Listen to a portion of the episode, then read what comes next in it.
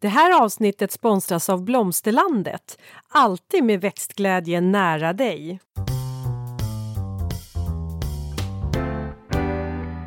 Välkommen till Ulrika och Lindas trädgårdspodd. Och det är jag som är Linda Kjellén, trädgårdsmästare. Och det är jag som är Ulrika Levin, trädgårdsdesigner. Och nu är det så här, nu är vi på poddresa igen Linda, för tredje året i rad. Tänk att jag har gjort det här i tre år. Ja. Åkt landet runt. Ja. Vi har varit i södra Sverige. Nu har vi tagit oss en bit norrut. Ja, närmare bestämt i, eh, nu är vi i Dalarna faktiskt. Och nu kommer vi vara här några dagar och ska eh, åka och besöka eh, olika trädgårdar, olika personer eh, och spela in de här avsnitten som sen kommer sändas hela sommaren så vi håller er sällskap när ni är på semester. Intressant kommer det bli. Ja. Jag är pepp. Ja, är du? oh ja, det är alltid peppande att åka på poddturné ja. med dig Ulrika. Ja, det är roligt. Det är roligt. Men du, eh, dagens avsnitt, det här vet jag, det här är ett ämne som du är väldigt intresserad av. Jag är jättenyfiken. Mm. Ekologisk odling. Du ska ju starta eh, och börja ja. odla ekologiskt på Åsby. Åsby har ju de senaste, jag tror att det är så, jag tror nästan 70-talet så har man inte haft något som helst eh, gifter i markerna utan har man, ja, jorden har ju nästan legat i träda sedan 70-talet, inte riktigt. Men det här gör ju att jag vill ju verkligen inte bryta den här kedjan genom att eh, få in eh, sådant som inte är naturligt i marken. Så att för mig eh, är det här jätteintressant att veta hur liksom startar jag igång marken igen och får den till att fortsätta vara just ekologisk. Mm. Kan inte du beskriva var vi är nu då? Förutom att vi sitter i ett ganska eh, litet och otroligt varmt oh. rum. Jag tror att det är typ 30 plus ute just nu. Både vi och vår gäst sitter här och svetten lackar. Vi önskar att det kommer en åskskur när ja. som helst. Det ska tydligen vara något på gång. Så är det. Men eh, annars Linda, eh, hur, beskriv platsen. Vi sitter här på en, eh, en ganska öppen yta som öppnades upp sig när vi åkte igenom lite skog men också ganska höga berg runt omkring. Och här finns det eh, ett antal olika växthus eh, och det finns också en stor eh, frilandsodling. Och eh, det, ja, det växer lite överallt. Vi hittar små bebisplantor, små kolplantor under fiberdukar. Och inne i växthusen så är det både små bebisplantor och de fullvuxna plantorna. Mm. Väldigt grönt. Det känns väldigt så här, eh, som lite svensk idyll med, med eh, faluröda byggnader och plank runt omkring. Mm. Men du, Linda. Eh, så här, innan vi presenterar vår gäst nu så, så måste jag bara fråga, för nu har vi åkt tillsammans och du har jobbat som i några år och du har jobbat som flygvärdinna. Och då kommer man ju alltid till en sån här sak som packning. Ja. Är, du, är du bra på att packa eller är du en sån som alltid tar med dig lite, lite för mycket? Jag blir bättre och bättre. Eller så här, om jag reser i jobb då har jag med mig minimalt med saker. Alltså extremt genomtänkt. Och använder, packar gärna så här multiplagg som jag kan använda på flera olika sätt. Minimalt med packning. Är jag däremot ute och reser privat då har det en tendens att eh, bli en annan typ av packning. Då kan det till och med bli så att jag är tvungen att eh, koppla på släpet. Minns du förra året vad jag åkte runt med då? I min packning. Ja oh, men herregud. Oh. Ja, du räknar med hönshuset. Ja, alltså det var så udda. Så, jag vet inte ens om man kan räkna det som packning. Nej, alltså jag reste alltså runt med mina tre hönor på ja. släpet. Ja, de, de åkte ju bilen när vi åkte och sen så hade vi hönsburen på släpet. Så, vi, så om jag säger så här, när jag reser privat så reser jag allt annat än minimalistiskt. Ja, eh, nej, ja, du vet, har, har, man fyra barn och har behövt eh, resa iväg någon gång så vet man att det är eh, så lite som möjligt, eh, så, så, smart som möjligt, för annars så är det man får inte plats i bilen. Nej. Så enkelt är det faktiskt. Ja, och sen, jag, så, ja. ja. sen så vet jag så här, när man åkte ut, jag reste ju också jorden runt och sådär och då var det ju bara en ryggsäck som man hade.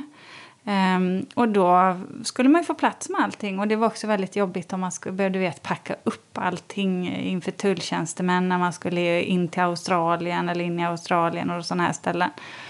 Så det var ju, nej, så lite effektivt som möjligt. Sen var det lite farligt att vara effektiv för då kunde ju väskan bli väldigt tung också. Det. Eh, det. det. har jag ju också varit med om mm. när man har fått lite övervikt. Det hände ju aldrig efter det jag fick barn kan jag säga. Men jag har ett sånt roligt minne från när jag var och reste med mina kompisar när vi var i 20-årsåldern. Och eh, min kompis pappa, vi är ett tjejgäng och jag, min kompis pappa ska hämta oss. Och jag har aldrig träffat honom tidigare. Och vi står där ute och väntar vid parkeringsplatsen. Och så kommer det fram en eh, grå kombi, Volvo. Och min kompis sliter upp, eh, du vet, bagageluckan, hivar in väskorna och tills en man kom fram och säger du, eh, jag tror inte att det är dig jag ska hämta. Då hade inte hon brillorna på sig så att hon blev jädrigt förvånad. Hon tittar bara på bilen, inte ägaren. Eh, kanske man ska göra innan. Men jag tänkte, nu ska, vi, nu ska vi komma till ämnet. För vi sitter ju faktiskt här eh, hos dig, Anders Björklund. Du är grönsaksodlare och driver Massarbäck som är en ekologisk grönsaksodling. Ja. Välkommen till programmet. Tackar. Eh, då tänkte jag så att jag skulle börja ställa den här frågan så vi får definitionen klar för oss. Vad, vad, är en ekologisk odling och är det samma sak som en kravodling egentligen? En, en ekologisk odling, där använder du inga eh, kemiska bekämpningsmedel eller gödselmedel. Och en eh, KRAV har ju, är ju en organisation som har lite mer regler och kontrollerar som i det här fallet min, min ekologiska odling så kommer de hit en gång om året och går igenom vad jag har, vad jag har gjort och vad jag tänker göra. Allt ifrån gödselmedel till vad det är för plast i påsarna jag stoppar mina grejer i och att jag betalar mina anställda vad som är rätt. Mm. Så det är en hel arsenal med, med punkter som de går igenom och som ska prickas av? Ja, det är det. Ja. Vet du i förväg, alltså Finns det något stöd för dig som ekoodlare att gå in och titta på, på Kravs? Eh, har de någon så här specificerade, punklista. specificerad punktlista som du kan följa? Eller hur mycket får du leta själv? Ja, de, de, de har ju en, en tjock bok som man, som man kan läsa i. Då. Man kör väl på, har ju hållit på så många år så man vet ju vad, vad, vad som gäller och sen så får man ju, vad som kommer nytt så får man ju följa det vartefter. Då. Är, är, det något, är det något som de ligger, lägger särskilt stor vikt vid? Alltså som är så här att ja, det här måste du uppfylla för att vara krav eller är alla punkter lika viktiga? Ja, det är väl förmodligen olika på olika odlingar och vad som, vad som är viktigast. Mm. Här läggs väl ganska mycket vikt på att man inte gödslar inte gödsla mer än vad man behöver då, så att man har en balans vad man tillför och vad, vad man bortför. Då. Mm. Så att man inte, inte övergödslar då, som då riskerar att lakas ur och försvinna. Hur vet du att du inte övergödslar? Jag har ju en, en idé om hur mycket jag kommer att, att skörda. Och då kan man ju då räkna ut hur mycket näring som behövs för att kunna skörda så mycket. Mm. Ut, utan att tära på... Jag vill ju inte tära på det kapital jag man kan ju säga jag har i jorden. Jag vill ju behålla jorden lika som den var från början. Mm. Och, och är, är det en dålig jord så vill jag ju förbättra den då, men mm. till, till ett normalläge då. Hade du bra jord här från början? För vi har ju konstaterat att det är sand. Eh, men hur var det när du hade, för du har ju tre och en halv hektar va, som du odlar? Ja. ja. Den är ju väldigt mullfattig så att jag försöker ju att odla gröngödsling som jag då fräser ner i, i jorden då för att tillföra näringsämnen och mullämnen då så att man får, det gäller ha en, levande jord då med mikroorganismer som jobbar i jorden då. Bry- Bryter ner och, och har en frisk, en frisk jord. Är det någonting som eh, eh, då Krav kontrollerar hur pass mycket liv det är i jorden? Nej, inte liv, men de har ju... Jordprover? Nej, men de ställer ju krav på att man ska ha en, en viss procent ska ju vara vinterbevuxen och en viss procent ska ju vara som grön gödsling. För att bli, för att bli godkänd i den där kontrollen då. Vintergödsling för oss som inte... Vinterbevuxning, Ja, vinterbevuxen. Vad, vad, vad betyder det? Ja, det är ju att du sår någonting på hösten som eh, samlar upp den näring som finns lös i jorden och, och binder den i, i växtdelar och rötter. Som då är ju den bunden över vintern, då kan ju inte den lakas ur med smältvattnet. Då har jag ju det kvar. Vad skulle det kunna vara för växtsort? Ja, jag använder råg och ludviker som jag sår efter mina grödor. Och hur blir det sen när du ska ta dig an den jorden och börja odla i? Är det mycket ogräs för dig då? Att det fortsätter och, och, och växer även när du har varit ute och plöjt jorden? Nej, det får ta en, en tid. Man måste ha några veckor emellan där så man kan bruka ner och så det torkar bort det som växte. Då. För det, vi, vi pratade ju om det, att, att du Anders, du har ju, du har ju faktiskt odlat eh, grönsaker nu ekologiskt i 25 år. Och jag tyckte det var lite spännande också för att eh, vi diskuterade här lite om vad det var som gjorde att du började med det här. Och, och då sa du att en av anledningarna var bland annat att det faktiskt är ett försäljningsargument. Eh, och då för 25 år sedan så kanske inte just ekoodling var så vanligt. Nej, det var det väl inte, men det var nog nästan bättre då än nu känns det som det är på väg åt andra hållet. Ja, för du sa det att det hade varit lite extra trögt i år. Vad, vad, vad tror du att det beror på? Har du sett några tendenser till vad den nedgången beror på? Jag vet inte riktigt vad det kan bero på. Det är ju, det, det är ju mycket hur, vad som sägs i, i media och sånt där då om att det har väl börjat på sagt att konventionellt ska vara lika bra som, som eko då. Och sen, mm.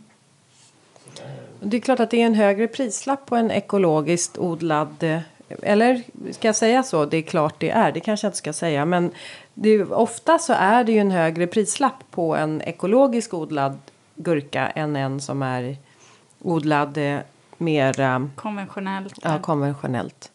ja, det är det men det Kan, kan det spela in? Jag tänker nu också med inflation att det blir högre priser och då väljer man bort, eller?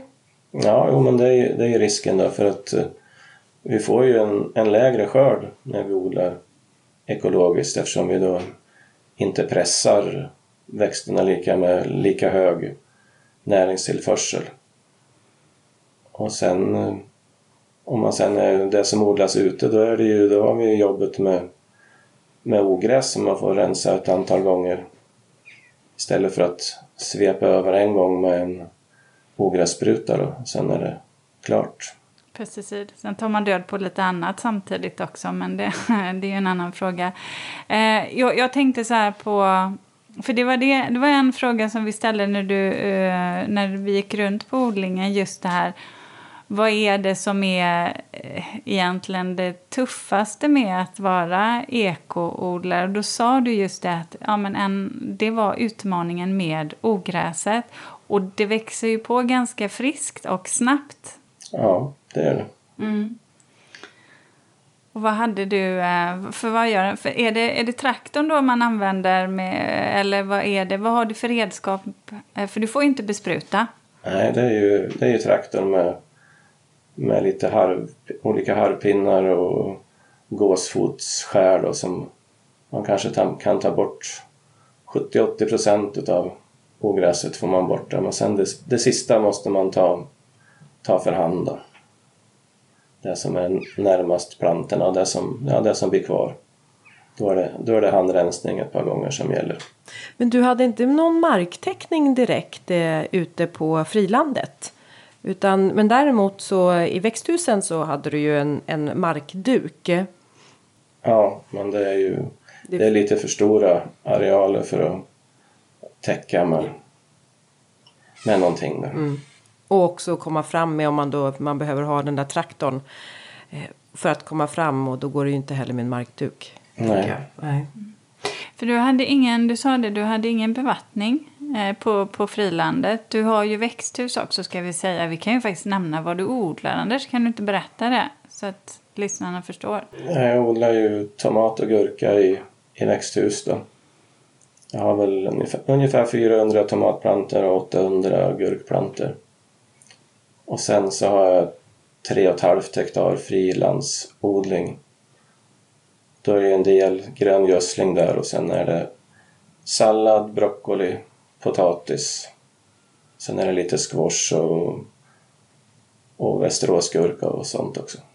Har du växtföljd? Alltså har du någon sån där eh, satt fyraårig eller sexårig växtföljd? Nej, inte tvärfast utan jag, jag, flyttar, jag flyttar runt de här grödorna på, på åkern. Då.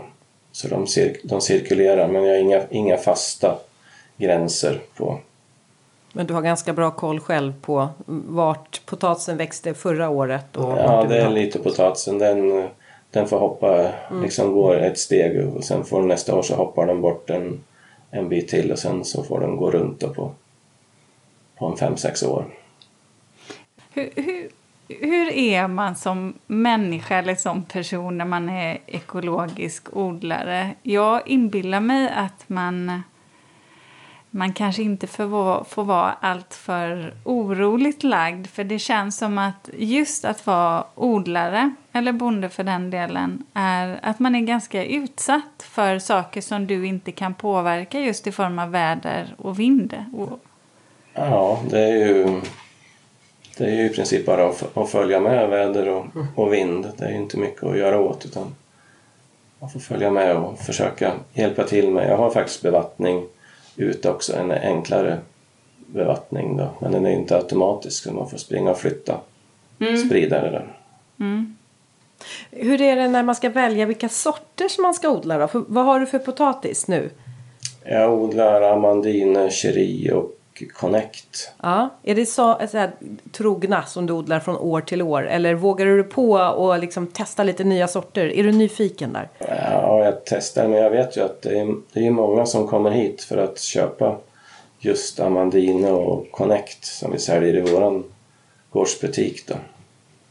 Nu, nu sa jag ju fel, det var ju Amandine och Cherie som de kommer hit. Ja. Connect säljer vi ju till, till butikerna här i, i Rättvik då. Okej. V- Kan inte du bara de två senare potatissorterna, amandiner känner jag igen, men de andra två sorterna, vad är det som, vad är det som gör att du vill odla dem? Amandine är ju en tidig vårpotatis. Ja, säga. men den går, den går ju även att lagra då. Så, Ja, den går att lagra. så ja. den, den har vi ju hela, hela vintern då. Eh, Cherie är ju en rödskalig potatis. Den är lite fastare, eller den fastaste sorten som vi haft som jag tycker är väldigt, väldigt god. Och det är en, må, många som gill, gillar den då. Frisk planta också. Nej, tyvärr inte. Den vart, den vart, fick, förra året fick den väldigt tidigt Bladmögel. bladmögel så den vart väldigt små, med mycket smått. Mm. Däremot eh, Connect, den håller sig frisk och blir, blir gärna för stor istället så den måste man passa. Mm. Eh, Amandine är ju också väl en sort som eh, oftast man klarar eh, potatisblödmögel också ifrån. Ja, den är, fast de, båda de sorterna är ju sämre än Connect. så Okej, Som jag, så Connect är något som vi ska lägga på minnet. ja, då. fast det, fin, det finns väl andra nya sorter också kanske. Men sen är jag ju... Jag har ju mycket stamkunder som kommer hit och handlar och det är ju...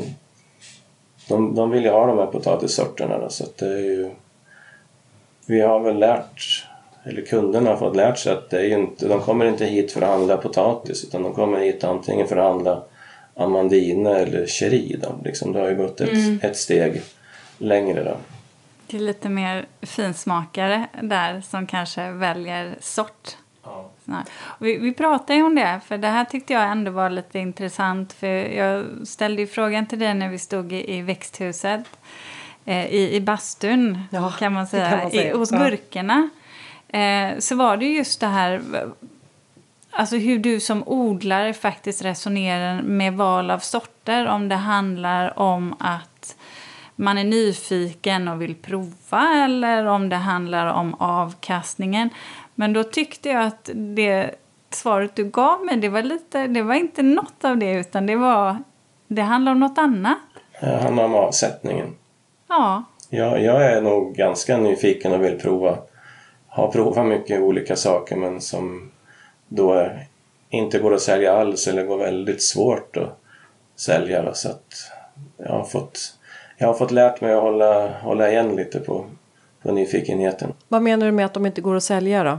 Ja, det är ingen som förstår sig på. Jag har haft lite olika sorters squash som är, ser lite annorlunda ut och form och sådär då. Men då är det ingen som köper det för de, en squash ska ju vara grön och avlång, inte rund och taggig. Jaha, då blir man lite osäker på hur ska man nu använda sig av den här. Tänk om den är giftig. så, så det är vi konsumenter ibland som kanske är lite fyrkantiga.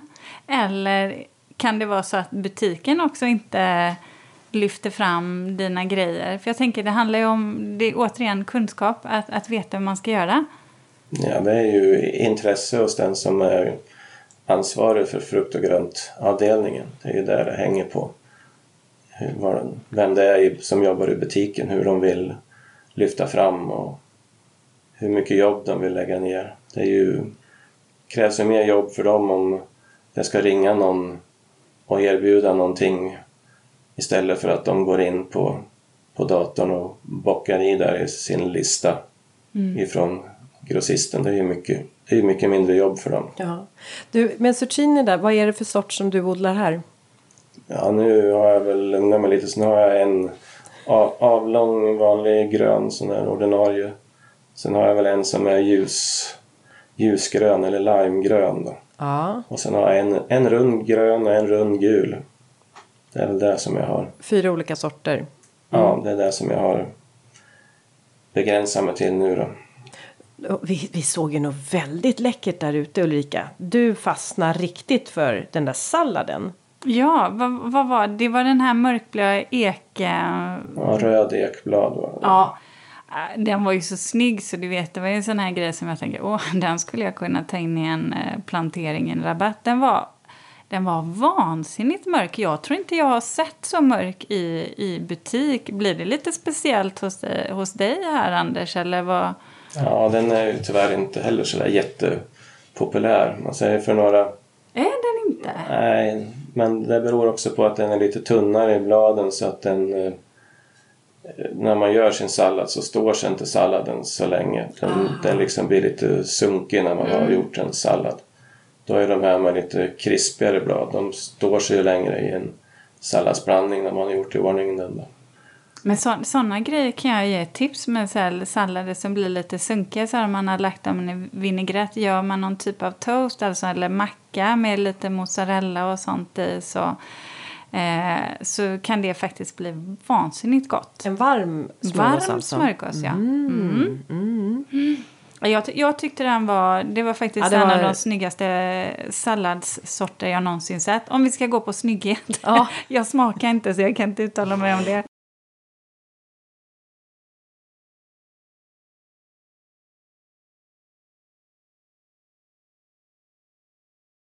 Några år tillbaks då odlade jag kanske hälften röd sallad och hälften grön sallad. Men sen eh, det jag odlar är ju egentligen vad som efterfrågas förra året. Det är det enda jag har att gå på när jag beställer frön i, Ja, i, februari, i februari, mars. Jag har ingen aning om vad, vad som kommer att vara populärt den här sommaren. Jag får ju gå på vad, vad köptes förra sommaren och sen får jag ju, får jag ju så efter det. Det här, det här blir ju någonstans, ibland kan jag tycka att, att det, det blir lite moment 22. För att om man då så att säga vill testa lite nya eller man kanske behöver testa lite nya sorter också. Vi ska få, att vi bara inte ska få en monokultur. Och sen så är det ändå så att, att vi konsumenter, när vi går till en butik så vill vi att en tomat ska vara en tomat. Den ska se ut som en tomat, den ska smaka som en tomat. Men sen så vet man att det finns ju otroligt många goda sorter som jag tänker du som tomatodlare också vet har mycket bättre smak och kanske, ja men du vet, andra egenskaper som vi dumt nog eh, väljer bort. För det är ju egentligen både näringsämnena vi vill åt men också smaken. Ja. Vad, vad har du för, har du några sådana här favvotomater? Ja, jag brukar alltid få någon... Ja, vi har ju kanske...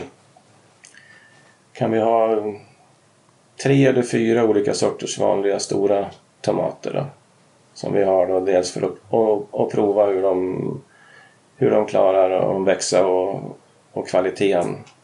Och sen kanske vi har en 20-tal olika små tomater då som då kan det väl vara fyra olika sorters bara rödkörsbär men det är ingen som ser någon skillnad på dem när, när vi säljer dem. Men vi, vi ser ju skillnad på hur plantorna klarar sig och hur hållbarheten på tomaten är då när den är skördad. Och smaken. Vi, vi försöker ju att leta på dem som är lite extra smak. Mm. Som smakar. Vilken skulle det vara då? Ja, nu kommer jag inte ihåg sorterna i år för jag har precis börjat. Men det, vi hade någon körsbärstomat som vi höll på med för några år sedan som var jättegod men tyvärr så sprack den i, i skalet Ja. så då fick vi lov att byta ut den mot någonting annat. Du, när vi var inne i både i tomathuset eller växthuset, där hade du några hjälpredor. Ja, det är humlorna som Mm. är där och pollinerar tomatplantorna. Och de, det, det är en, eh, vad kallar man det för, en liten humlekupa. Ja, en, en humlekoloni då som man får byta ut den ett antal gånger under säsong då. Som hjälper till med pollineringen där inne då. Ja, Eh, vad är det, den stora utmaningen då eh, som ekobonde att eh, odla tomaterna? Vad är det som, som du kan, eller vad är det du liksom, är det, om jag har förstått det rätt så handlar det ju väldigt mycket om att arbeta förebyggande. När det kommer till allt ifrån olika liksom, skadedjur eller sjukdomar. Tom- tomaterna har vi väl varit ganska förskonade från. Där klarar vi oss utan några skadeinsekter. Men däremot i gurkan är mer utsatt för, för både trips och spinn och just nu har vi väl bladlöss har kommit in i växthuset så då, då får vi sätta in eller köpa in eh, rovkvalster då, eller gallmyggor och mot lössen då som vi släpper ut i växthuset och som, som då lever på bladlössen i det här fallet. Just det, De är ute på jakt där Ja, ja, och äter du. Är det mycket meck att hantera med det där? För jag tänker här är det ju ändå lite, det är ändå levande rovkvalster som du ska använda. Jag tänker det här med temperatur och um, så att de faktiskt också funkar när du sätter ut dem. ja det är det ju. Tyvärr är det väl ofta så att när eh, skadedjuren trivs då i den, som nu när det är varmt och torrt, i den miljön trivs ju då inte nyttodjuren då tyvärr. De vill ha lite kallare och fuktigt istället. Så att det, där blir det ju en, en kollision då. Och sen kan det ju vara med, med lössen. Vi har, det finns ju även myrorna. Svartmyrorna trivs ju inne i växthuset där det är varmt och torrt. Och de, de gillar ju bladlössen då så att de försvarar ju bladlössen då mot, mot när de blir Aha. angripna. Jaha, så du, de, de har en egen armé där alltså? Ja, ja men my, myrorna mjölkar ju bladlössen Ja. och de försvarar ju sina bladlöss också om de blir angripna. Så det är ju en liten... Så det är egentligen, ja, så det, är egentligen det som, som... Det är därför man inte vill ha svartmyror helt enkelt. Ja, det är väl mest det. Men jag vet inte hur man ska få bort dem för de, Nej, de trivs där väldigt bra.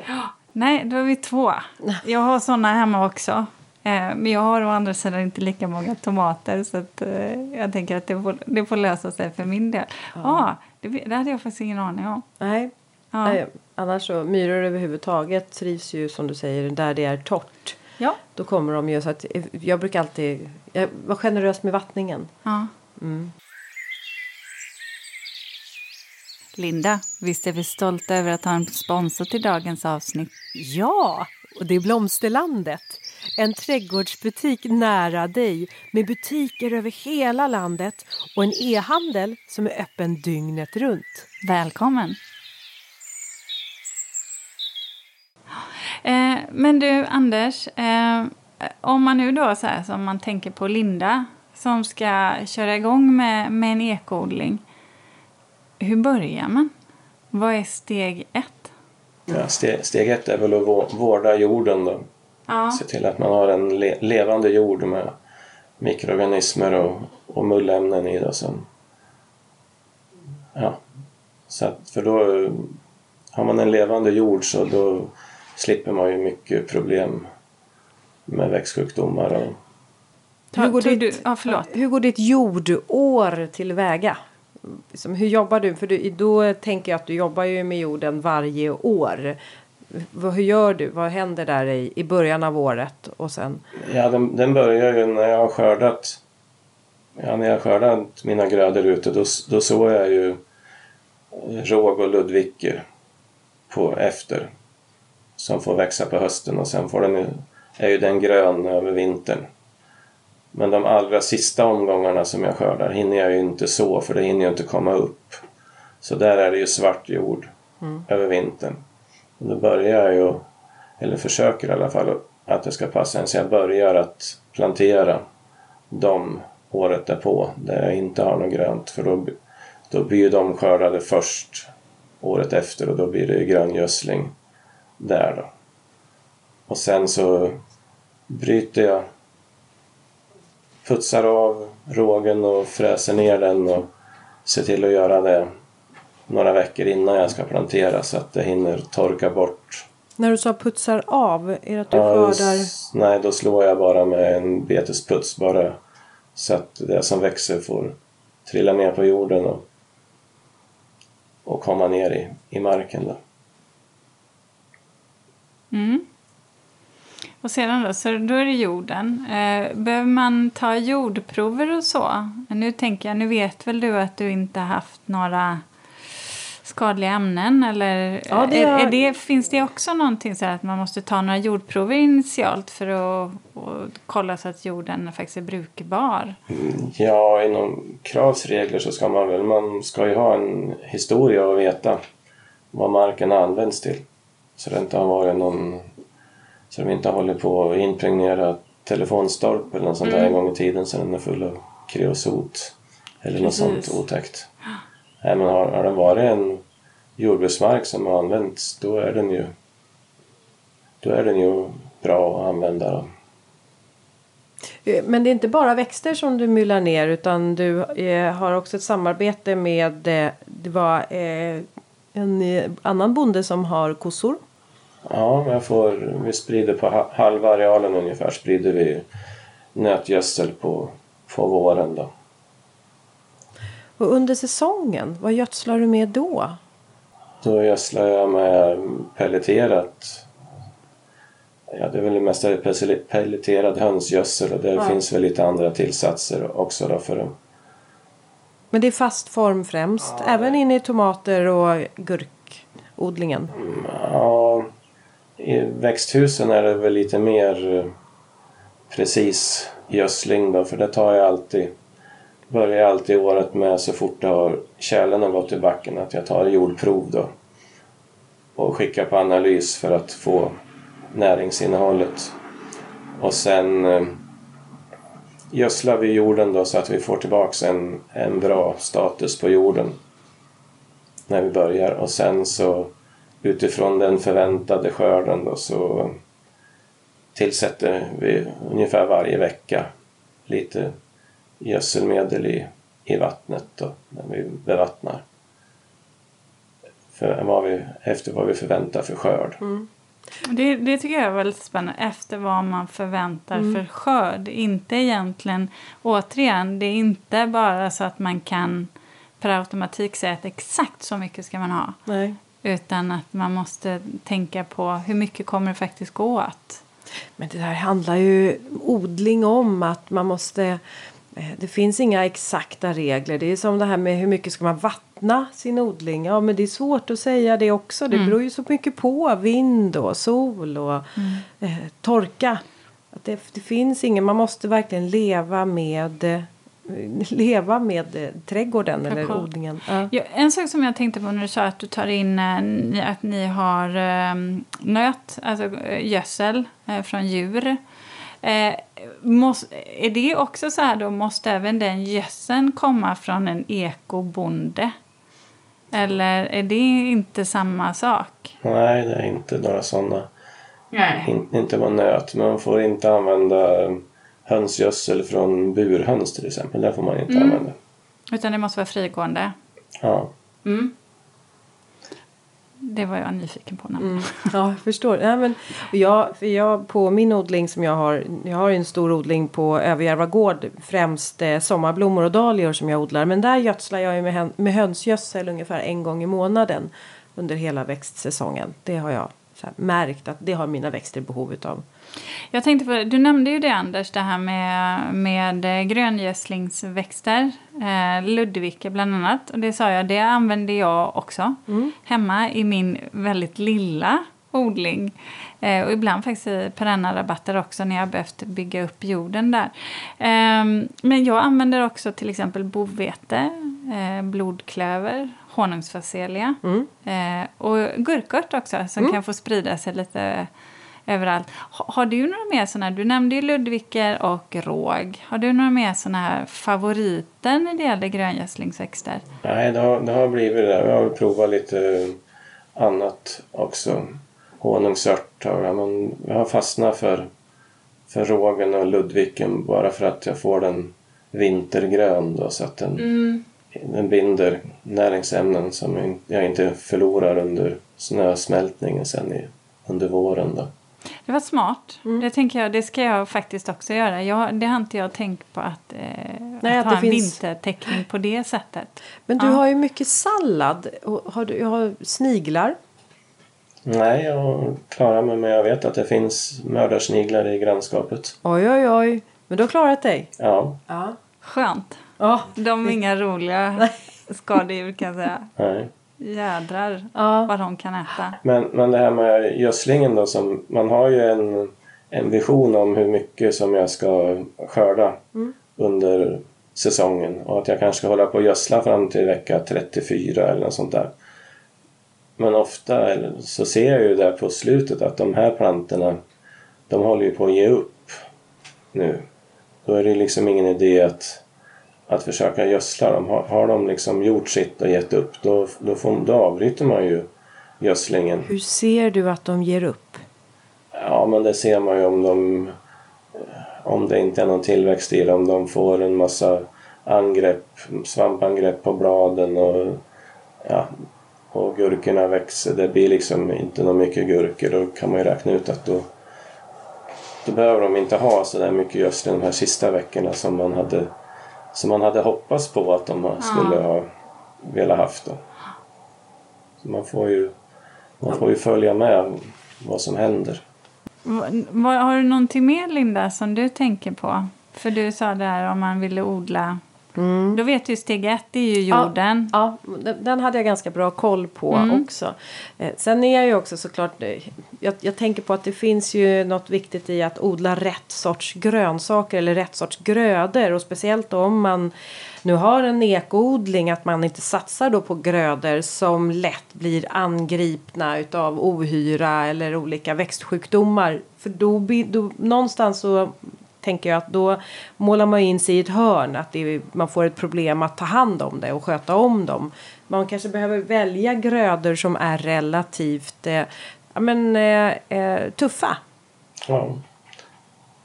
Vi, vi har ju upptäckt där i våran odling att vi, vi klarar ju bäst det som vi planterar ut. Där vi sår klarar vi ofta inte ogräset så vi får inte så för mycket för då hinner vi inte med. Men ni måste plantera eller driva upp plantor inne i era Ja, då, drivhus. då, har ju plan, då har ju grönsakerna ett försprång mot, Ja. mot Ogräs. ogräset. Då. Och eventuell ohyra också, för den delen. Vad, vad heter du, hur, när sätter man ut dem då? Hur gamla är dina? Det kanske beror på grönsak. Men... Ja, salladen det, är ju, det, det rullar ju på. Det är en ganska snabb gröda. Ja, jag, jag såg ju efter fyra veckor så planterar vi ut dem och sen är det ju en fyra till sex veckor efter utplanteringen så är det ju skörd bero, beroende på när på säsongen det är. I, I början tar det ju längre tid och här i juli, slutet av juli, början av augusti då går det ju som fortast. Sen, sen saktar det av igen. Jag tänkte så här. På vintern när det är lite, lite lugnare för dig. Eh, har du, är du någon sån här, jag vet att jag pratade med en perennaodlare en gång och han sa vintern då sitter han och, och googlar och, eh, och tittar i kataloger och så här. Har du någon sån här favorithemsida som du går in och tittar på och bara känner att det här, om jag vill välja sorter eller någonting så, så, så går du in på den sidan. Något tips? Nej, jag håller mig till de här fröleverantörerna jag har. Köper från två eller tre ställen då och Ja. tittar i deras kataloger. Då. Men sen det är också... Jag försöker ju använda... Jag har ju valt ut de sorterna. Det finns ju många olika sorters, till exempel Lolo Rosso. Och då vet jag ju att den, den jag har, den fungerar bra här. Och jag vet hur den fungerar så den fortsätter jag ju gärna med. Då. Mm. Vad, vad är det för sort du har? Antonette heter den. Antonette. Lägg det på minnet, Lägg kära på- lyssnare. ja. Den, Du- den får jag le- leta efter, för den var rackarns snygg. Ja. Du händer ibland att du kanske tänker såna tankar som att de som inte odlar ekologiskt, att de lite fuskar. Att de tar så här en genväg, att de odlar alltså lite mera så här på ytan och inte liksom på riktigt. Nej, men de, de kör ju också ett eh, st- stora odlingar och liksom ja, får lägga ner sin energi på det. Men däremot så borde det väl liksom mer komma fram hur, att det är annorlunda med ekologisk odling. Att det, det är inte bara för att vi ska få mer pengar som det är dyrare utan vi, vi får ju jobba mer med, med våra grödor. Det är väl det som är synd att det kanske inte kommer fram alltid. Att, man vet hur mycket mer jobb det är att ta fram ekologiskt. Ja, och sen så, tänker jag det, så får man ju tänka det kanske utifrån ett lite större perspektiv att man inte bidrar till övergödningen på samma sätt. Eh, För där, där har ju jordbrukningen, eller jordbrukningen, Jordbrukningen. det var ett helt nytt ord jag Ja. kom på nu. Nej men alltså det är ju ett problem att jordbruket har bidragit till mycket, mycket övergödning som har läckt ut i våra vattendrag och jag menar kolla Östersjön till exempel. Eh, så att det, jag tänker så här, visst man har fått större volym och det har ju faktiskt inneburit att människor också har fått eh, mat. Eh, det är också en viktig aspekt att komma ihåg. Men samtidigt så börjar vi ju märka att vi utarmar våra jordar. Det handlar om att vi tappar den biologiska mångfalden för att vi använder pesticider och gifter. Och egentligen så kan jag väl tycka att eh, Tänk vad fantastiskt det hade varit om den ekologiska odlingen hade varit det vanliga Ja, exakt. istället för, för tvärtom. Jag tänker, det handlar ju om hälsa också. Jag tänker också för de som arbetar med det här eh, att inte behöva utsättas för diverse gifter. Eh, det påverkar ju inte bara jord och djur utan även eh, oss människor Mm. faktiskt. Så tänker jag. Ja. Nej, ja, jag, jag, in, jag håller med dig Ulrika, du är klok. Du Klok som en bok. Du, ja, du är klok som en bok, du har kloka Det, reflektioner. det är aldrig bra när man säger det själv. Nej. jag. Eh, Men får jag fråga, hur ser det ut? Eh, Har du, eh, eh, nu har du drivit det här i 25 år. Ja, Ja. Eh, och en dag ska du gå i pension. ganska snart hoppas jag. Till och med ganska snart. Eh, Och vad betyder det? Ja, att vi försöker hitta någon som skulle vilja ta över och fortsätta. Jaha, så vi kan slänga ut en, eh, en liten brasklapp om att... Eh, Någon eh, som vill flytta eller bor i Dalarna och som så småningom vill ta över en ekologisk odling. Så finns det en. Ja, vi, vi kommer att göra förändringar till nästa år. An, antingen är det någon annan som odlar här eller också kommer vi att minska ner på, på odlingen. Jo, man kan ju inte någonstans så eh, efter att ha arbetat, arbetat i så många år så ska man ju faktiskt också få lite eh, lugnare runt sig och, och det är ju såklart en, en lång säsong också när man odlar. Men vad eh, så att det finns planer om att eh, eh göra en generationsväxling kanske? Ja, till, men till vem vet vi ju inte. Nej, nej okej, vad spännande. Ja. För Vi, vi, har in, vi har ingen som vill av våra barn som vill ta över utan det måste vara någon utifrån. Ja. Men vad bra, då, då gör vi ett upprop helt Ja. enkelt. ja. Så, så får man kolla det.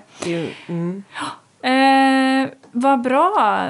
Tack så mycket Anders för att du fick komma hit idag och besöka, ja. besöka dig Ja, och tack odlingen. för det. Och nu, nu håller vi tummarna för att du får en åskskur här på odlingen. Ja, det...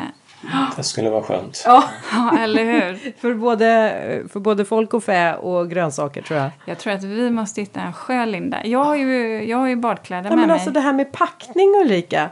Vi var ju på jobbresa. Jag har, jag har helt glömt bort att man ska packa ner Men bikini gud, när alltså, man åker när på jobbresa. 30 plus, då måste man bada Ja, på men kvällen. jobbresa är jobbresa. Ja. Ja. Ja, jag förenar alltid nytta med nöje. Ja, så tänker jag. så- Livet är för kort Jaha. att bara ha nytta. Ja, jo, Mm. jo absolut. Jag brukar ju tänka så men ja, jag vet inte vad. Ja, ja, Men, men det eh, löser sig. Ja, du, Ja. Kan åka till Långbryggan då. Där kan ni ju gå ut till Siljan och halvvägs ut utan att, utan att ni kommer över knäna i vatten. va- var det den där ångbåtsbryggan vi åkte förbi? Ja. ja. ja. Ah, för mig brukar det räcka nämligen att bara gå ner så här lite ovanför knäna. Då är jag svalkad. Nej men. Nej men alltså för mig Har jag- räcker det. Är du en badkruka, Linda? Alltså jag kan ibland tycka att eh, det är besvärligt att bli så här blöt och frusen och ja. Ja. Nej, jag är delfinen, vet du. Du Delfin, nej men jag, jag doppar tårna. Du får, då, får, då får vi hitta den där badringen till dig så kan du ligga och plaska i den och så simmar jag Ja, bredvid. absolut. Men du, jag tänkte så här. Vi brukar alltid köra veckans reflektion men nu under resan så tänkte jag så här. Kopplat till resa eller till dagens eh, ämne, Linda. Har du, någon, har du någon reflektion för dagen? Mm. Alltså den reflektionen som jag har egentligen, vi gick ju runt här och tittade också på olika hjälpmedel för att liksom få ordning på eh, de här odlingarna. Och jag trodde väl aldrig att jag skulle vara så intresserad av att lyssna mig för eh, hos dig Anders om din eh, traktor, hur du har extra utrustat din traktor. Det var en, en viktig del för mig att ta reda på och visa på. Det var kup, eh, vad kallade du den för? Ja, det var en vanlig enkel potatiskupare som var bakom. potatiskuparen. Sen var det den här rensaren också. Ja, den är ju, det är ju en harpinne men den har jag ju svetsat ihop själv så den passar Ja. mitt. ja dina, dina rader. Och, och sen var jag väldigt fascinerad över hur, hur dina framdäck på din traktor hade samma bredd som bakdäcken. Och att bakdäcken var ganska smala och inte så breda. Nej, det kallas ju för radodlingshjul. Ja, radodlingshjul. Alltså fatta det här är intressanta grejer. Jag trodde aldrig jag skulle vara så intresserad av det här. Men det här är Jag har nämligen hört eh, från en klok eh, eh, följare till mig som hörde av sig som, som skrev på Instagram att eh, hennes pappa sa, som var bonde sa alltid att det som inte man kan göra med en traktor det blir inte gjort. Det stämmer. Det stämmer. Vilket härligt talesätt. Ja. ja. Ha, Fick du någon reflektion när du gick runt Ulrika? Eh, ja, nej, men mer just det där att eh, återigen, jag förstår varför jag köper ekologiskt. Snygga grönsaker. Snygga grönsaker, men framförallt Goda också... grönsaker, ja, nyttiga ja, grönsaker. verkligen. Jag Mm. tänker, man får det mesta och framförallt där så, så kan jag väl tycka att, att ehm, det är bra. Mm. Eh, och sen kan jag också återigen bara konstatera att min favoritklädsel, shorts, eh, bikinitopp och eh, flipflop är grymt när det är så här varmt. Så att jag är glad att jag har packat ner det, Linda. Jag har flanellklänning och eh, kängor på mig. Ja, Jag är jättevarm. helt, och inga badkläder med Nej. dig. Nej, men du ser. Jag är på jobbresa. Ja, du är på vad Du är på jobbresa. poddresa. Ja, det är vi. Hörni, eh, stort tack för att ni har lyssnat. Mm, tack. Eh, vi hörs igen om en vecka. Ja. Då ska vi besöka en författare. Njut nu av er sommarledighet. Vi hörs. Hej då! Hej då! Så då.